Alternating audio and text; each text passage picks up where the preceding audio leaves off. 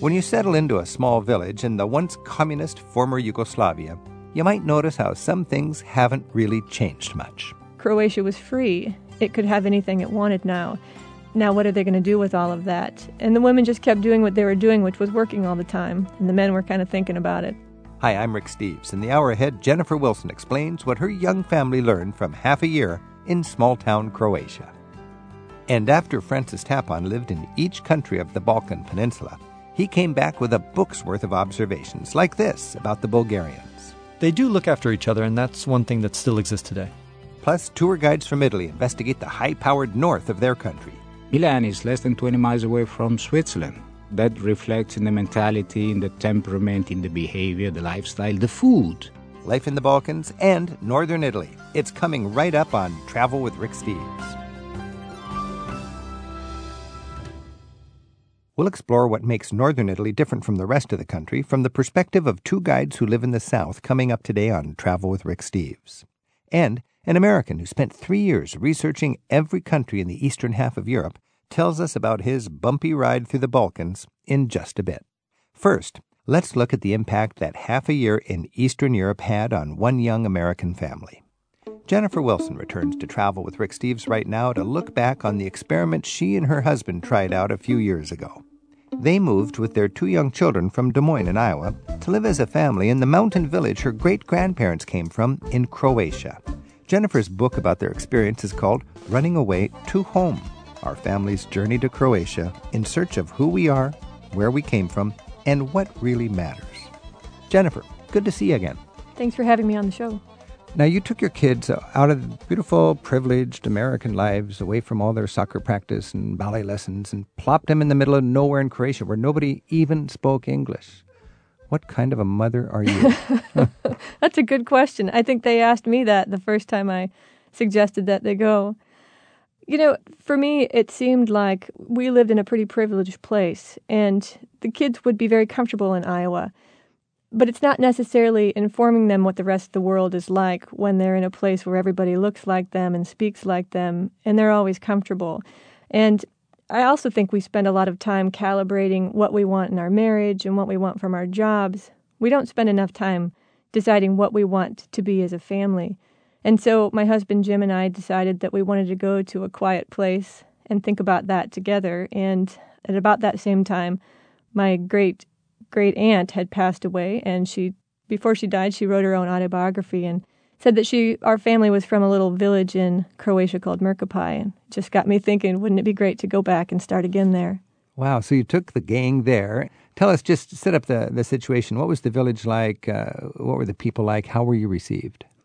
You know, the village is quite small. They say there's 800 people living there, but I never saw 800 people when I was traveling there.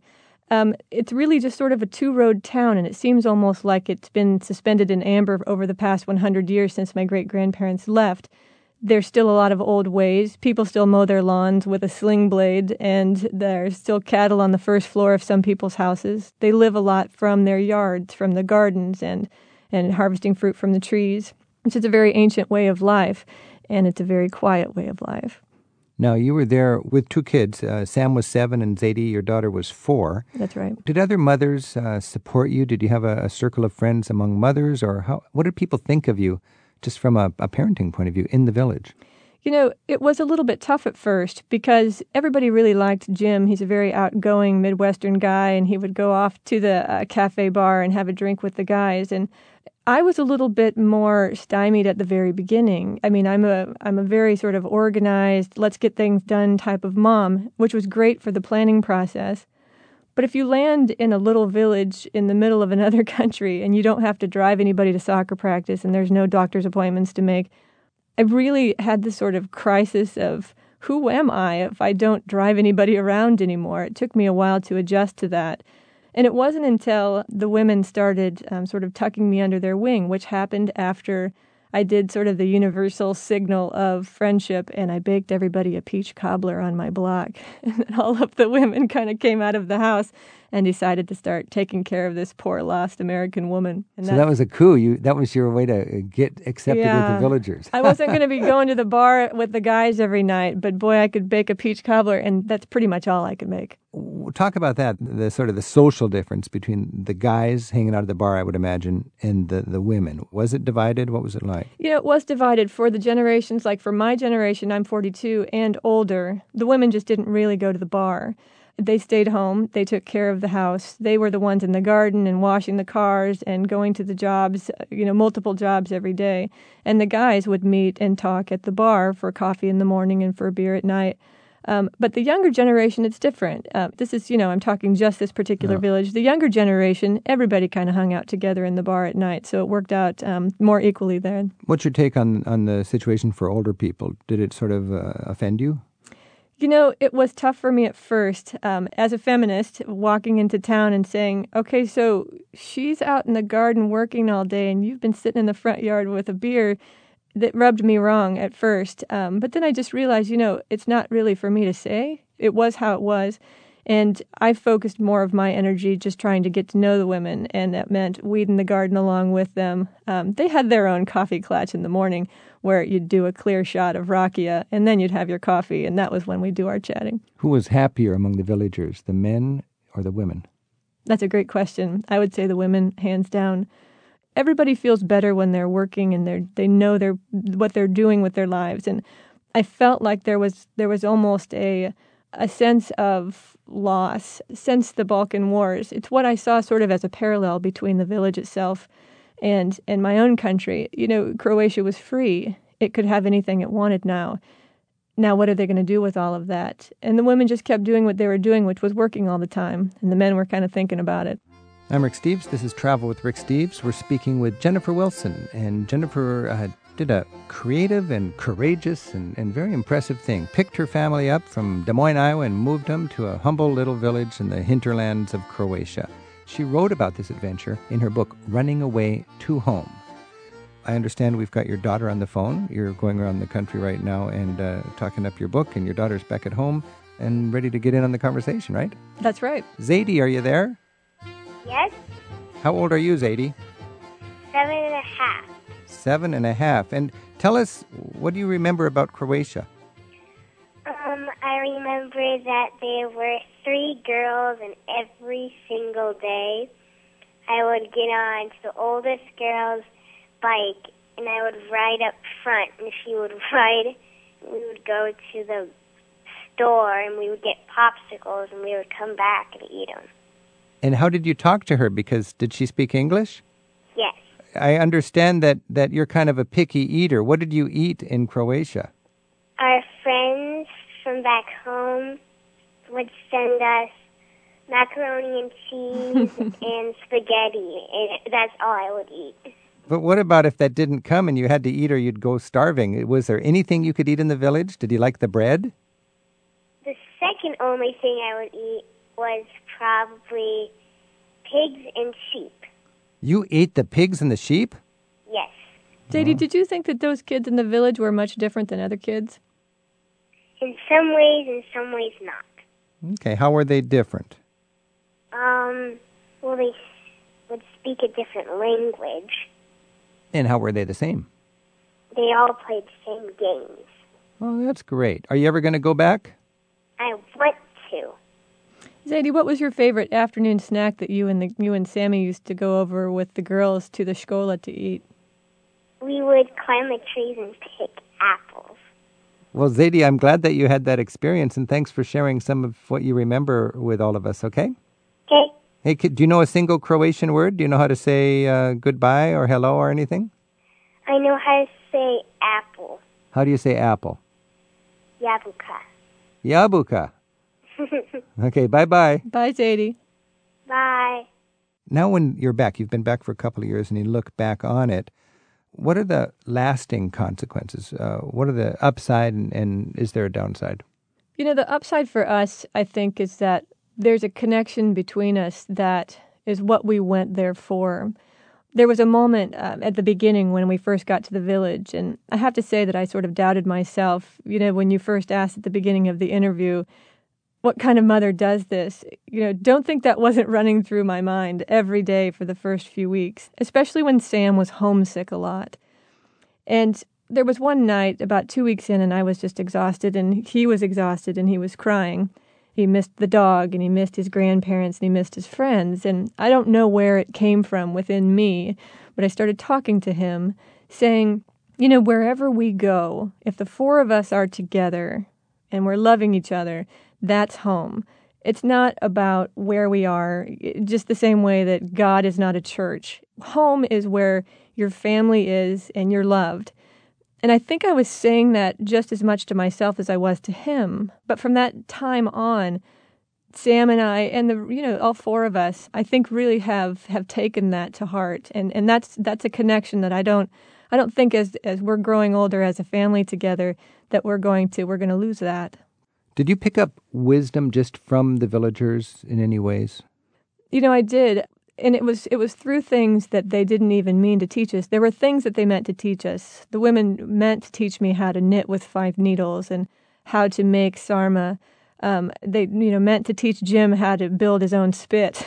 um, mm-hmm. But the thing that I learned the most was, you know, I met family members that I never knew I had, and I spent an afternoon with them, and it was a moving experience, but it was nothing like living next door to these complete strangers for four months who really took care of us in every way. You know, they took care of us emotionally and spiritually and physically, bringing us vegetables from their garden to make sure we had fresh produce because we weren't there early enough to plant our own.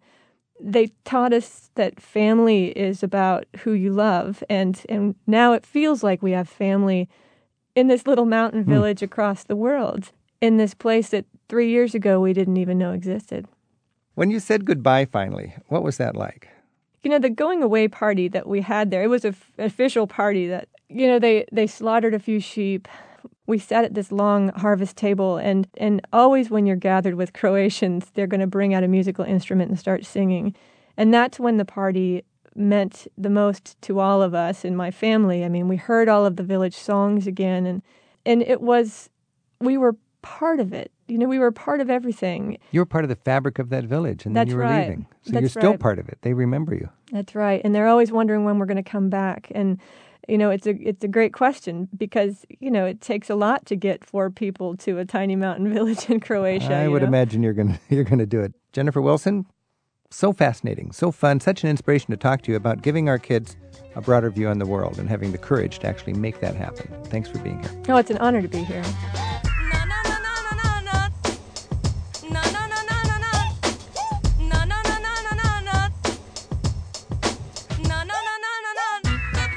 You can listen to Jennifer's earlier interviews about living in Croatia with her family in our radio archives. Search Behind the Radio tab at ricksteves.com. Let's delve deeper now into Croatia and its neighbors in the Balkans next with long term traveler Francis Tapon. We're at 877 333 Rick, or by email it's radio at ricksteves.com. Travel with Rick Steves is made possible in part by the European Union delegation to the USA. The European Union received the 2012 Nobel Peace Prize for promoting peace, human rights, and democracy. Information available at euintheus.org. With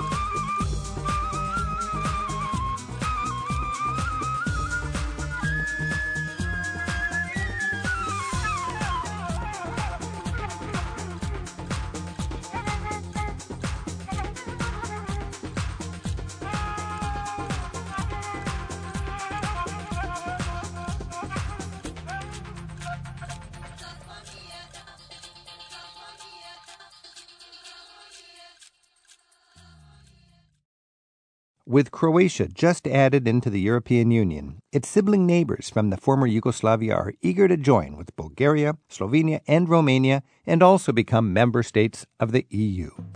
But life's a little bumpy in the Balkans, as Francis Tapon learned firsthand on his multi year journey across Eastern Europe. Francis is an unusual kind of traveler.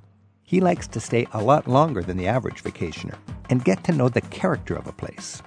He took three years to explore each country in the eastern half of Europe and wrote a witty country by country summary of the region called The Hidden Europe What Eastern Europeans Can Teach Us.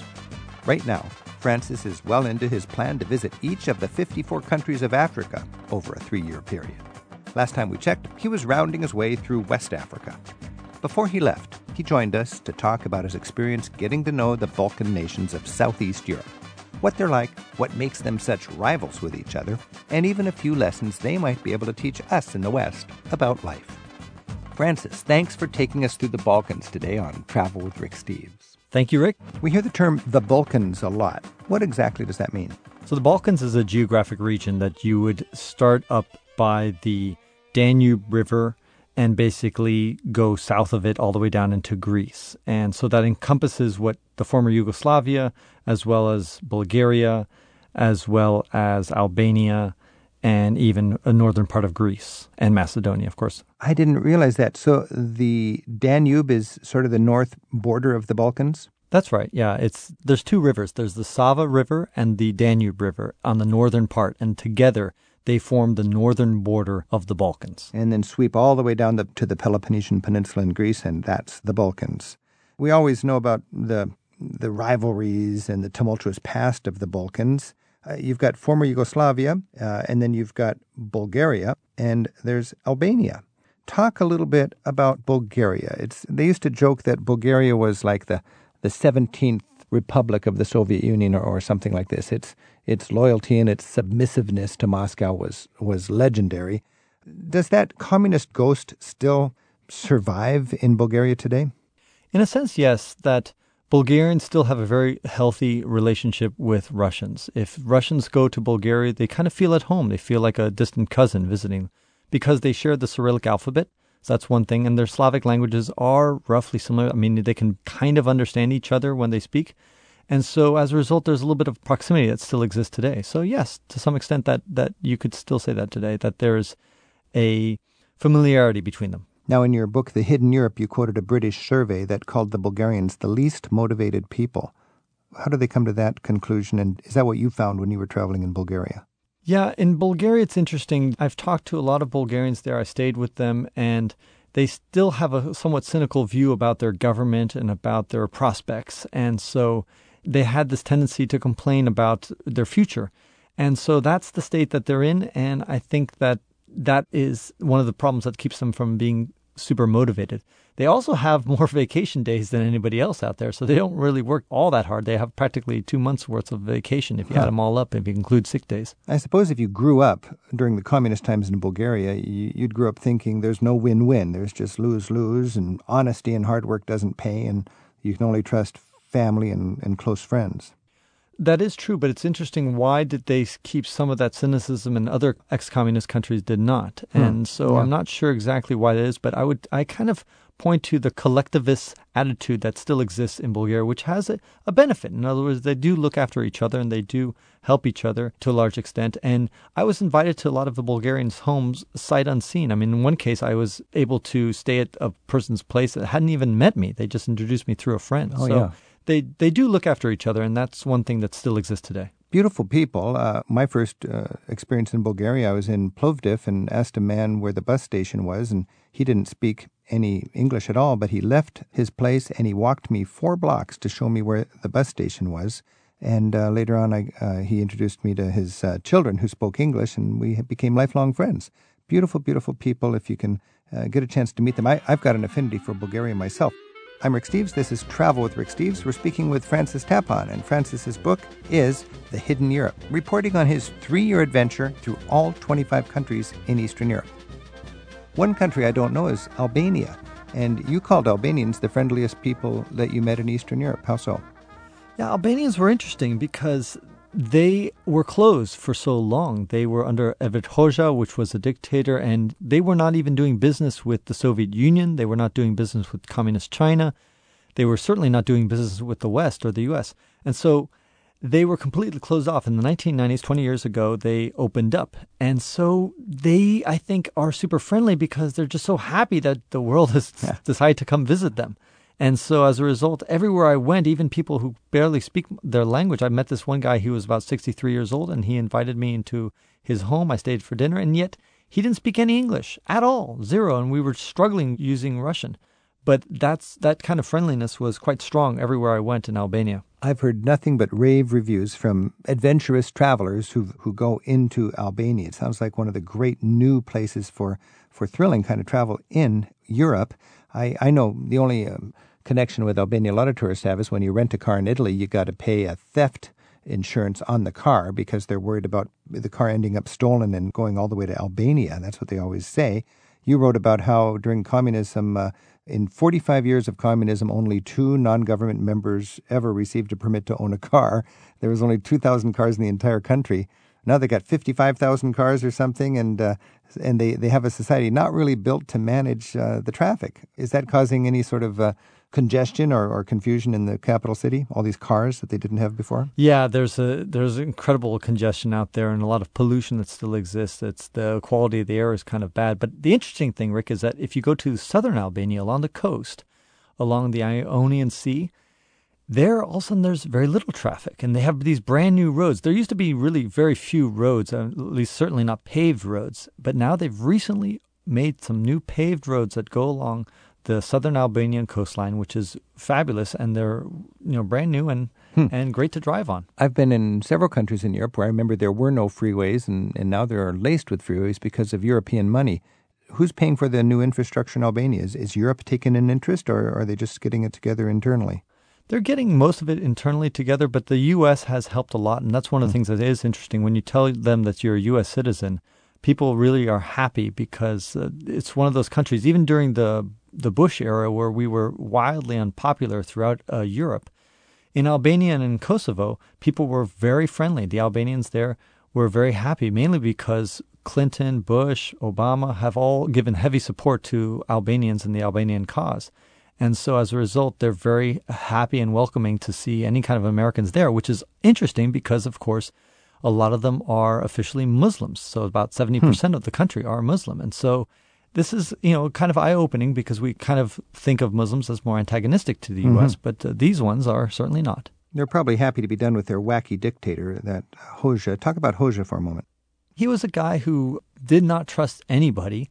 And so as a result, he broke off relations with every single person, and they they constructed 700,000 pillbox bunkers and put them all around the country in order to defend itself. So today, you go around the countryside or even in the cities, you'll see these little pillbox bunkers made out of concrete, very hard to move, that they're still kind of sitting there, whether they're on the beach or whether they're on the side of the road.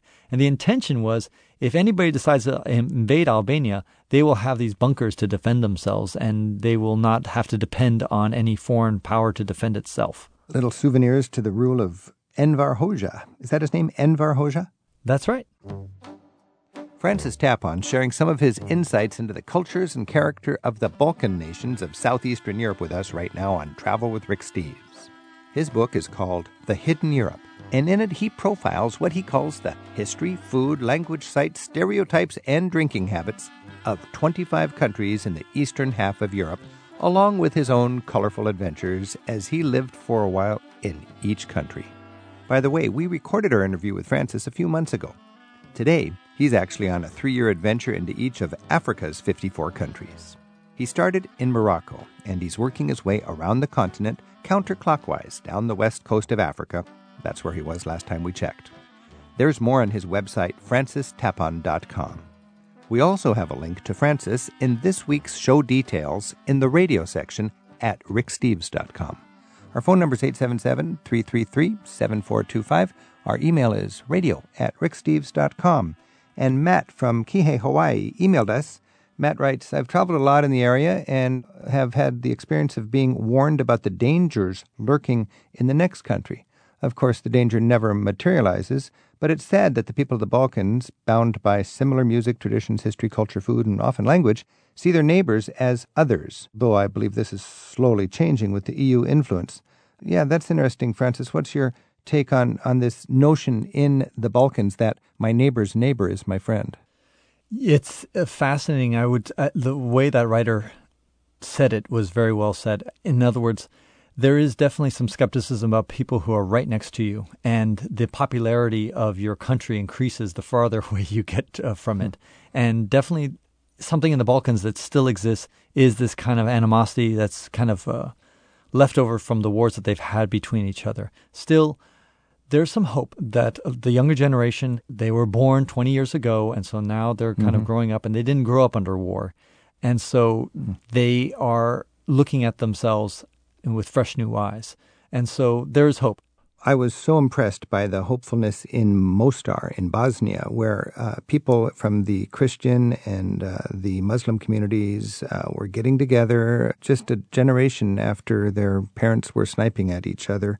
When we're talking about the Balkans, most of that is former Yugoslavia. Do you remember, Francis, the phrase they used to say Yugoslavia is seven nations, six countries, five languages, and all the way down to one leader, Tito?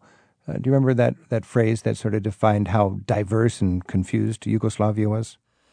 I don't remember that specific phrase, but it definitely is a confusing place when you're looking at it from the outside. And during the whole Bosnian wars and the Croatian Serbian wars and the Kosovo war, all this stuff, I kind of tuned out, frankly. Mm-hmm. And I decided the only way I'm going to really understand this region is to go there and visit it. And today it's super safe. You can go and visit anywhere in ex Yugoslavia and feel very safe there. And the only way I think to decode it is actually go on the streets and talk with the people. I love that section in your book where you talk about 15 things you must do to be a Serb. Of course, Serbs are the sort of the um, foundation, I think, of uh, former Yugoslavia. The word literally means the union of the South Slavic people, and I think the Serbs kind of dominated that union. You, you list 15 things in your book to, you got to do to be a Serb. Review a couple of them for us now, please. Uh, drink rakia like water is one of the things. This is from uh, Momo Kapor's book. He's a Serbian. He ta- he wrote a book about the guide to the Serbian mentality. So he talked about the fact that you have to live with your parents for at least 30 years. You have to fight with your neighbors. You have to see more soccer games and less theater. You have to save all your money to go to the sea during the summer, and then you have to spend more money than you make. You have to sleep late, and you have to be an expert about police. And finally, you have to swear often. Wow, to be a Serb. That tells a lot right there. Our phone number is 877 333 7425, and Gretchen is on the line in Minneapolis. Gretchen, thanks for your call. Yeah. yeah. Um, I was traveling in Croatia last fall and at one point spoke with a, a young tour guide who, as we were discussing EU membership for Croatia and other countries in the area, she expressed the opinion that, in view of the long, long history of, as she put it, the inability to play well together in the sandbox, using her words, um, that that didn't bode well for how EU membership in the future might go for these countries. Can you speak to that issue? Boy, that's interesting because the, the thought that they don't play together in the sandbox, so make them join a bigger club and they'll have more uh, adult supervision. You're talking about the Balkans. I would say that that is true, that if we can somehow include them into the EU, these borders will disappear for a large part. And as a result, they will no longer see themselves as us and them, but they'll see each other as a family. And that is the intention. The problem is, of course, the EU doesn't really, is not too enthusiastic about expanding anymore because of the fact that they've had all these financial problems as of late. What's your hunch, Gretchen? Well, I think this young woman was taking the position that that probably would not go very well. One thing I would say is that she's right about the fact that there was skepticism among, among the Balkan people. They're on kind of on the fence. They're kind of like, oh, I don't know if this is going to help us or hurt us. My guess is that uh, if there is peace and if there's economic good times, these uh, long-standing uh, squabbles between ethnic groups in former Yugoslavia would be uh, backburnered.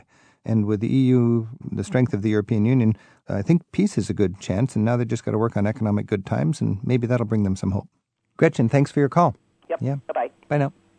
I'm Rick Steves. This is Travel with Rick Steves. We've been talking with Francis Tapon, and his book is The Hidden Europe, reporting on his three year adventure through all of Eastern Europe, all 25 countries. Francis, uh, you finished your book talking about where you would live if you lived anywhere in Eastern Europe, and you said you'd live in Montenegro right in the heart of former Yugoslavia, in the heart of the Balkans, Montenegro. Why? because it's just such a beautiful place. It's the southernmost fjords of Eastern Europe, of all of Europe, in fact. And so you feel like you're in Norway, but with good weather. It's just spectacular. You have these Italian like villas, Venetian towns like Kotor, set amongst these rising big fat mountains there. It's Montenegro is small. It's only the size of Connecticut, and yet it has this wonderful park called Durmitor National Park. It has uh, the mountains, it has the sea, it has great weather. It has it all, and yet, and only about an hour or two away is Dubrovnik, another amazing jewel in Eastern Europe. And so that to me is why I picked it. Would you live in the Gulf of Kotor or in the big city to the south or up in the, the high plateau? I would prefer being right in Kotor itself, in the old town. And, you know, a lot of people say, oh, it's fjord like. Well, a lot of people don't know what fjords are, but you can really say the Gulf of Kotor in Montenegro is fjord like in its dramatic beauty. We've been speaking with Francis Tapon. His book is The Hidden Europe, reporting on a three year adventure through all of Eastern Europe. Specifically today, we've been talking about the Balkans. Francis, assuming we're going to be heading off to the Balkans now, what are a couple of words we should be sure to have in our arsenal so we can connect with those people? You say dobar dan, which is good day, and hvala, which is thank you. Francis Tapon, hvala. Hvala. You can share your travel impressions and memories with us in the form of a haiku poem. There's a link to send us your original haiku in the radio section at ricksteves.com. Here are a few we thought you might enjoy. Starla Little from Beaufort, South Carolina, writes that her family is getting ready to take a road trip. She says, We love seeing where the open road takes us. She sends us this haiku in anticipation of their vacation. Summertime road trip. Load up the car with children. Fill tank. Keep driving. Priscilla Morin from San Diego writes us this cautionary note after a trip to a famous site on the U.S. Canadian border. Niagara Falls. Antsy three year old daughter. Honeymoon on hold. Rick Hyde of Hiram, Ohio, sends us a concise home state brag in the form of a haiku. Three syllables from just four letters, it's more than you think.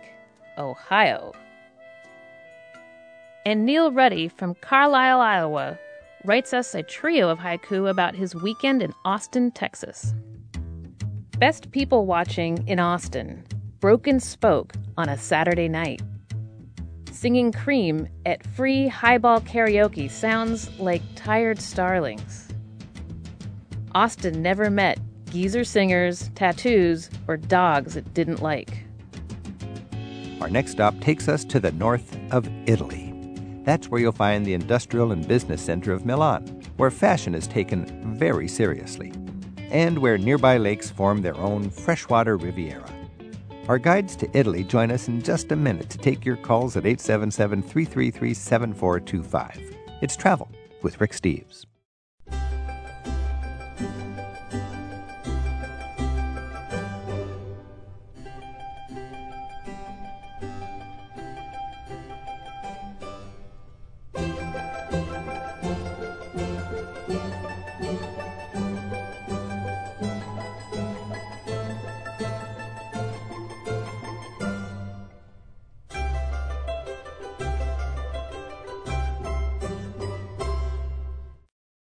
When you think about Italy, and Italy I think about a lot, uh, first thing, of course, Rome, Venice, Florence. But let's not go there now. Let's go to the north of Italy. And, and really, this is an underappreciated corner of Italy. It's a thriving part of Italy. It's a proud part of Italy. And it's a part of Italy worth checking out. And I'm joined by two guides from Italy today. And we're going to talk about exactly that the best of the north of Italy Riccardo Panareo and Anne Long.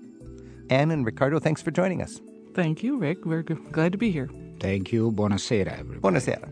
Riccardo, you know, you've got the North, you've got the South. Uh, you've got quintessential Italian emotions and everything. And then you've actually got a little bit of a more serious, more organized Italy. They say, for instance, uh, you know, for every church in Rome, you've got a bank in Milano. No, you're right. Uh, you have to consider also the fact that uh, Milan is less than 20 miles away from Switzerland.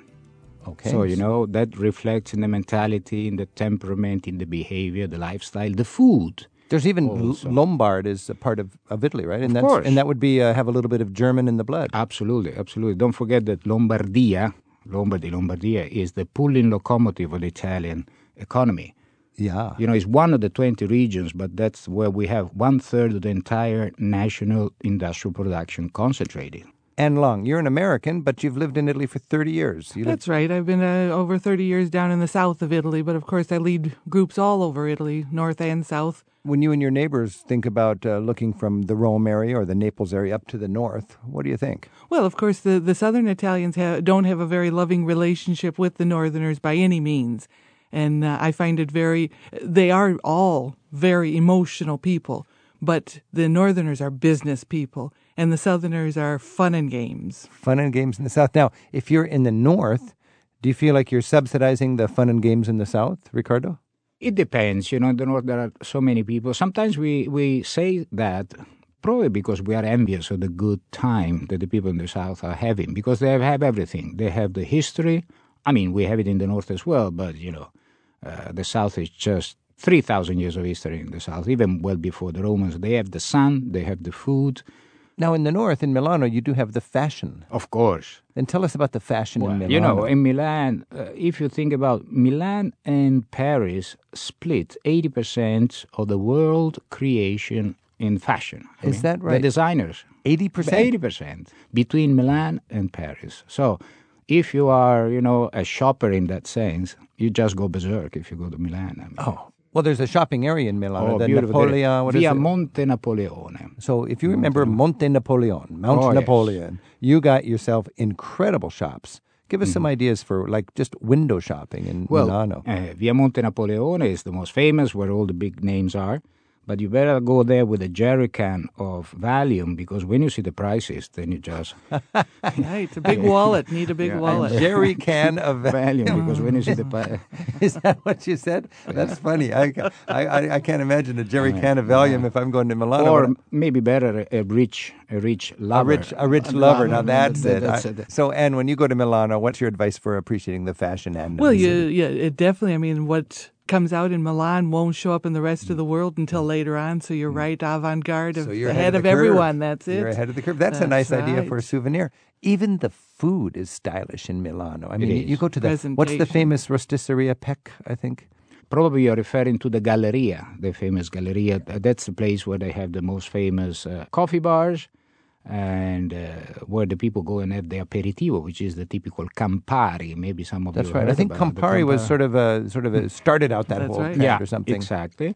And many people from that area they like adding a few drops of Campari in a prosecco, which is a dry white sparkling Italian wine. Nothing to do with spumante. Spumante is sweet. Okay. you, you drink it at dessert. Now, would that be a, a northern sort yes, of drink? Yes. Anne Long and Riccardo Panareo are guiding us into their favorite parts of northern Italy today on Travel with Rick Steves. Our phone number is 877 333 7425, and you can share your favorite things about the north of Italy in our radio message board. Look for the link in the radio page at ricksteves.com. And Riccardo, you mentioned the aperitivo. There's a great tradition in Milan, especially, where every early evening food comes out on the mm-hmm. bars. You could buy a drink and call it a light dinner. Yeah, it's, it's a fashion that has spread in many other places in Italy where there are a lot of little picks. You know, for a fixed price, you have a good drink. Let's say it's a sort of a happy hour, something Okay. like that. And you, it's almost a, a dinner. So if you're you, not you a can big- spend eight mm. euros or ten dollars for you a drink, okay. get yourself a nice drink, and you've got enough food there to Yeah, to be sure. a light meal. Yeah, because And- the Italians do not drink without eating. oh, is that right? It's a it's a, hmm. it's part of their custom and culture that you don't get drunk and everything. You got to have something in your stomach, and then you can enjoy the drink. and it's like a competition. There's some beautiful, beautiful food that comes out with those drinks. When I'm in Milano, one thing I'm impressed by, along with the tradition of free appetizers with the drinks at happy hour, and along with the gourmet delis, and along with all the fashion, is the power of the, the city and the touch from Mussolini's time. You've got a lot of mm. Mussolini architecture in Milano. That's right. What What are your thoughts on Mussolini's architecture in Milano? Well, of course, you know, he was down in Rome, and there's a lot of influence in Rome as well. But then, uh, slowly but surely, he had to make his way back up to Milan as he was being forced out uh, by the partisans, etc. So uh, his influence is all over in the major cities. The train station is one that just makes you want to fall to your knees and say, you know, "Viva Italia." That's right. I mean, and that's kind of what it was designed to do. Mm-hmm. yeah. Well, you know, in every dictatorship, you have to impress your people, regardless the color could be red, white, green. You know, you have so to right impress wing, left wing, you're going to have a mind. dictatorship. that Yeah, you says- have to show very clearly who is in power, and you show it, you know, with big buildings, with big monuments, big display of military, so the people feel, well, we better don't open our mouth because otherwise. And we're back in to the times of Caesar. Yeah, Had all the way back to then. All Of the way course, back. He has to show That he- megalomania. that's right. This is Travel with Rick Steves. We're talking about Northern Italy with Anne Long and Riccardo Panareo. Our phone number is 877 333 7425. And Fred's on the line in Linwood, New Jersey. Fred, thanks for your call. Thanks for uh, taking it, Rick. I appreciate it. We've toured southern Italy for the past few years, and we were thinking of heading north this year. We're going to go in Tuscany, and I was thinking of heading up through the uh, lake region. And uh, he may have scared me out of Milano with the uh, jerry can of uh, Valium. But uh, uh, uh, I was wondering if you could recommend an itinerary and maybe a base for a two or three day trip through uh, the lake region. Well, this is this is a great question for a lot of people. You know, which is the best lake? When we look at the map, you know, we've got Milan, which is the hub. The you'll fly into Milan, and all the train lines coming in and out of there. And then you've got the Alps just a bit to the north, and all along the southern fringe of the Alps, you've got these great lakes.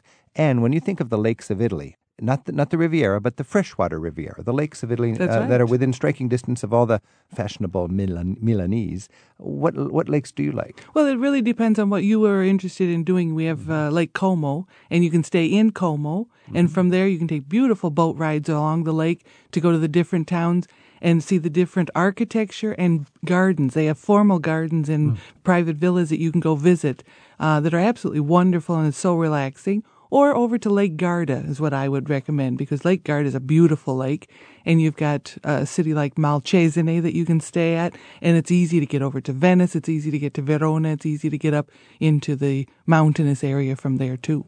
So you've got Lake Garda, you've got Lake Como. Riccardo, what's another lake that would you would consider? Well, there, Lake Maggiore is the third very important lake, you know, with the famous island, uh, Borromeo Islands, with the Isola Bella. But if I can give a suggestion, many people don't know that there is. A, there are also a couple little lakes next to the three big ones. Uh-huh. Do not miss the discovery of Lake Orta with the O like over. O R T O R T A. O R T A. And, and, how is Orta worth knowing about? What Oh, well, it's very, very close to Lake Maggiore. It's much smaller, but because of the size, it's not so famous. And if you go there, there are villages which are practically genuine, you know, because of course Lake Como and the other ones are so famous and beautiful, but then don't expect to be the only ones going there. You will Right. be in the middle of the crowd, that's for sure. So Orta L- is Lake more of the yes. laid back. Under, There is a little under- island in the middle, San Giuliano, Ah. and it's a little discovery, a little pearl. You know, usually people appreciate when they discover places because Lake Como, you you have an expectation It's it's beautiful. It discovered, is beautiful. It's the discovery. You know, I got to say, I like Como, but it is very discovered. Lago di Como. Oh, yeah. And uh, I think uh, George Clooney's discovered it too. He, that's his favorite lake. Uh, a lot of people go to uh, Stresa, and that's uh, sort of a good connection with Switzerland there, I think, Lago sure, Maggiore. sure. Uh, the Germans love Lake Garda for windsurfing.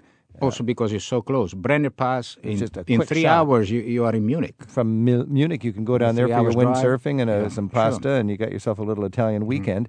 Uh, if you want to stay away from the Germans, you might want to skip Lake Garda. Uh, Mm. Yeah, there- sure. There's a town on Lake Garda that's very popular, but uh, it's Desen, uh, Desenzano. Desenzano, And yeah. then Sirmione. and Sirmione, and, and for me those were, were quite touristy. I Mm. didn't like them so much, but I want to check out Orta. That sounds very good. Orta, it's it's you know it's out of the way. I mean, it's out of the way. It's, it's a quarter of an hour away from the motorway, but not many people go there. No. So it depends on your expectation. One you thing know. nice about Lago di Como, uh, Varenna is a nice town. Beautiful on Lago di town, little town. And the cool thing about Varenna is it's it's obscure, but you can get there by train from Sure. Milano in one hour. So when you fly into Milan and you're a little bit stressed out and jet laggy, you don't need to stay in the big city. From the Milan airport, you go into town, catch the train, about a train every hour, one hour north to Varana, Varenna. Varenna. Varenna. I'm sorry, Varenna. And they call that um, honeymoon country, Luna de Mille. Io di miele, miele, honey. Ha- Say the word in Italian. Miele. Miele, Luna di de miele. Miele. Honey. and- Sweet, you know, and- sweet. And you I got there, and everybody was either uh, falling in love or well in love or on an anniversary or whatever. And it is so, so romantic. Just across the way is uh, Bellagio, which is the more elegant place. Yeah. But the sort of rough, intimate little town is Varenna. Varenna. There you go, Fred. I appreciate it. That's a that's a big help. Good. I hope that was helpful for you. Thanks for your call. Okay. Sure was. Thanks. Ciao, ciao. Have an aperitif on us. What do Yeah. you think about those Uh, places? Ciao, grazie mille. Ciao, ciao, ciao. Campari. Campari. Campari. In, yes. in its birthplace, right there in the Victor Emmanuel Gallery It's on the main square in Milano. And Roberto's on the line in Jenkintown, Pennsylvania. Robert, thanks for your call. Hi, Rick. Good to talk to you all. Thank you. Do you have a comment or a question for our guides? Well, uh, kind of a question. Uh, I'm a real opera fan, and this is uh, the 200th uh, anniversary of the birth of Verdi, and uh, I would like to kind of make a pilgrimage to Verdi country. Um I know that he was born in Roncole, which is near Busseto, and he lived in that area with Santa Agata for uh, many years. But uh, I was wondering if your folks had any uh, suggestions as to what kind of like special locations that have a Verdi association I might visit in Milan and any of the surrounding areas. And also, which what place would be best to, to base myself out of, and do I need to get a car to go to these different places? Okay, so first of all, uh, Verdi, uh, Giuseppe Verdi, Giuseppe the great Italian opera composer, and uh, he his name is sort of uh, part of the Italian Risorgimento, I think, Yes. the That's right. unification movement. And remember, oh, in, the heart and soul of it. Oh man, and and it's important when you you think of Verdi and the operas to think of Italian unification. And in the 1850s, there was some uh, intellectual and artistic people who had this dream of uniting all the Italian-speaking states, but all the other countries around didn't really want a new country on the map. And through some very artful maneuvering and and uh, fancy politics and revolutionary tactics. Italy was brought together, but during that period, you couldn't even wave the Italian colors without getting in trouble by the colonial overlords of Italy. And people would actually go to the opera houses and sing the Verdi operas, the arias. They'd stand on their seats and, and sing these arias as if they were uh, calling for Italian unity in secret. And I, I'm just so fascinated by the fact that the name Verdi even came to symbolize the Italian. You, you probably know where I'm where I'm leading here, Robert. But Victor, Vittorio Emanuele Re d'Italia. That's I a love it. That's V E correct. R D I. And for anybody who isn't uh, tuned into Italian unification and the great opera composer, that is really something. And for somebody like uh, Robert, who's got a passion for this, we need to have some ideas. Uh, uh, Riccardo, what what? Well, I have the impression that Robert knows this stuff much better than we do because uh, I've, uh, considering that he's American, but he's a real uh, opera addict, I can I Yeah. can say. So Roncole is the place where he was born. Uh, his house can be visited. It's open to the public. Of course, Milan and Parma. I would say, if I can suggest you a base, be based in Parma. Parma is a beautiful city. There is a fantastic theater, one of the most important theaters of Italy. So, most probably, they will have performances going on all year. As far as performances, events are concerned, I'm afraid there will be so many that the only suggestion I can give you go on the net and you search either La Scala in Milan or the Regio in Parma, the theater, Teatro Regio, or Roncole, I'm sure that there, mm. there will be great coverage of all the different events. I would say Parma also because of the food. Don't forget Parmesan. Why don't we call it Parmesan? because it comes from there. You know, so Yeah, I'm sure that they'll have uh, other events around Italy as well because he Mm. Was a national everywhere. figure for Absolutely. Italy. And places maybe like Montecatini, he spent Mm. 18 years of his life going to Montecatini to take the waters, the curative waters.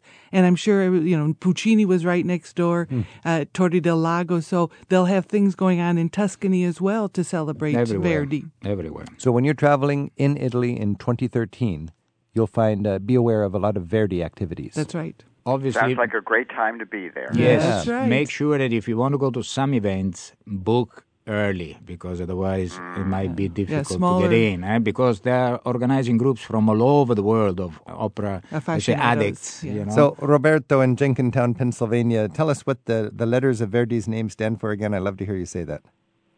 Vittorio Emanuele Re d'Italia. Fantastico. Oh, okay. Perfect. So A. now- A grade. The local. Okay. A grade. And what that that the, the meaning of that uh, would be that when Italy was uniting, there was one king with Italian blood. He was the king of the little country of Piedmont, Victor Emmanuel, and they would say, when we get our act together and Italy is united, we already have our king, Victor Emmanuel, the king of Italy. All right, we'll celebrate that this year, Robert. Thanks for your call. Thank you so much. Bye bye. Arrivederci. What a wonderful mix of culture and, and beautiful natural wonders and Well, that's music why and Italy sells. that's why Italy sells. That's is true. Because It is- we've got everything. There is everything, and it's laid out in a beautiful way for the tourists. And it's manageable. You can get around Italy. It's not like you have to go 4,000 miles this way to see And- something. and you can Pete go is full of Italians. God made Italy, and then it was so beautiful he had to toss in some Italians That's just right. to be fair to everybody That's else. right. To well, a little color. well, we can go there and find out if that's actually a problem or not.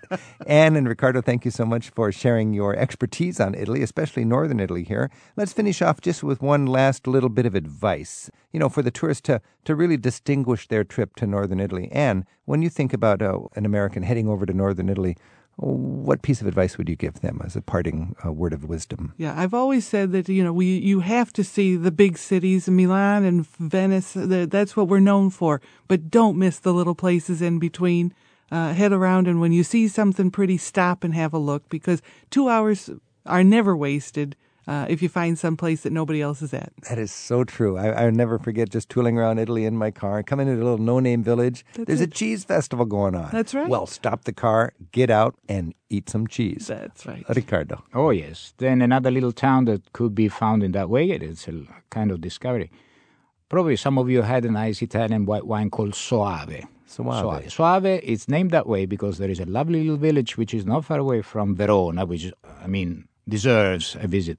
But Soave is a tiny little village with a castle overlooking. You can visit some of the wineries. You're at the foot of the Alps.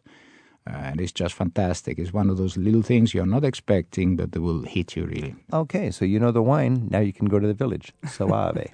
Mille grazie, Riccardo and Anna. Prego. Grazie. Ciao.